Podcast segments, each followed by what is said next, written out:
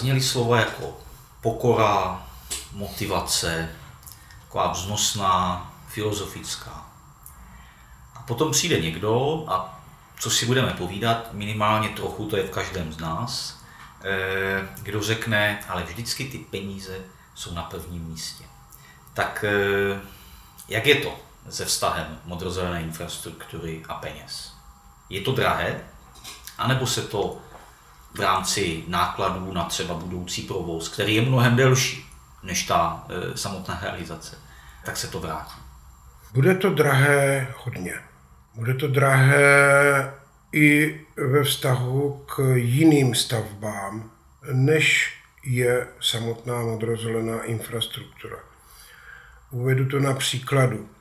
Když děláte e, třeba vypisujete soutěž na přestavbu eh, nějaké městské části, třeba Brownfieldu nebo něčeho, tak dneska už se běžně používá ten, nebo klade ten požadavek na tu modrozelenou infrastrukturu. No ale co to znamená?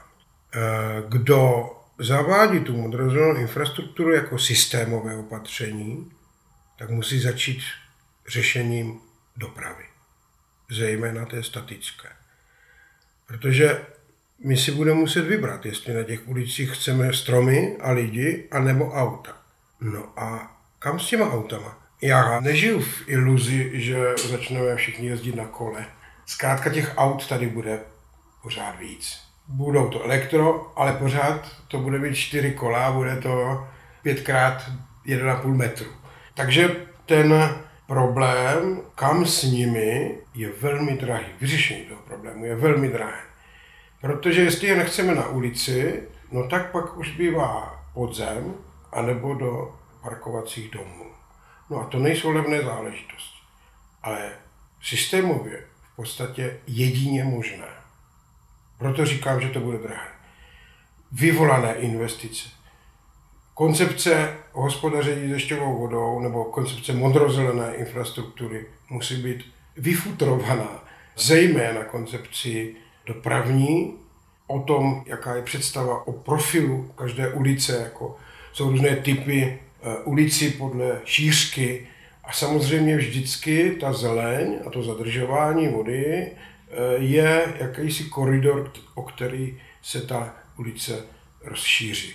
Protože musíme se dívat na to, že ta voda, která padá z nebe, padá na soukromý pozemek a padá na veřejný pozemek.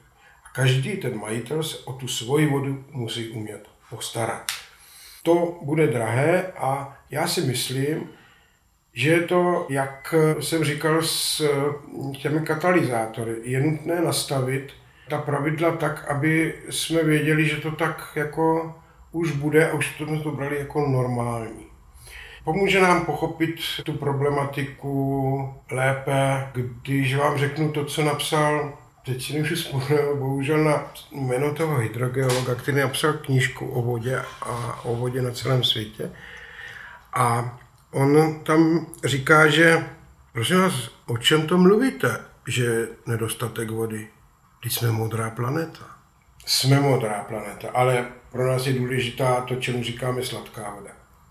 No dobře, ale pořád je tady, i té sladé je tady strašně moc. Takže problém není v nedostatku vody, ale v penězích. A přežije ten, kdo je bude mít, respektive kdo je také bude ochoten do toho investovat.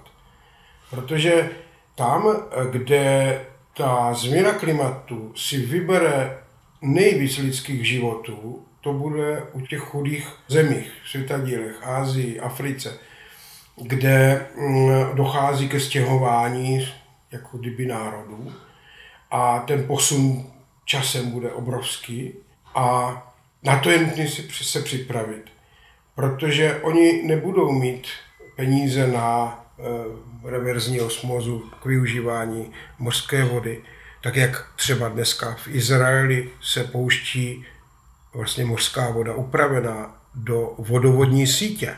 No to by u nás nebylo možné. No ale oni pochopili, že zkrátka tady jde o život. A říkají, no tak co, vařit se s tím dá, umývat se s tím dá, No pít se to nedá, no ale to si stejně kupujete minerálku. A oni jsou mistři v tom uh, využívání té vody. Takže to je ta změna myšlení. Pro nám, nám připadá úplně normální, že nám někudy vede ropovod.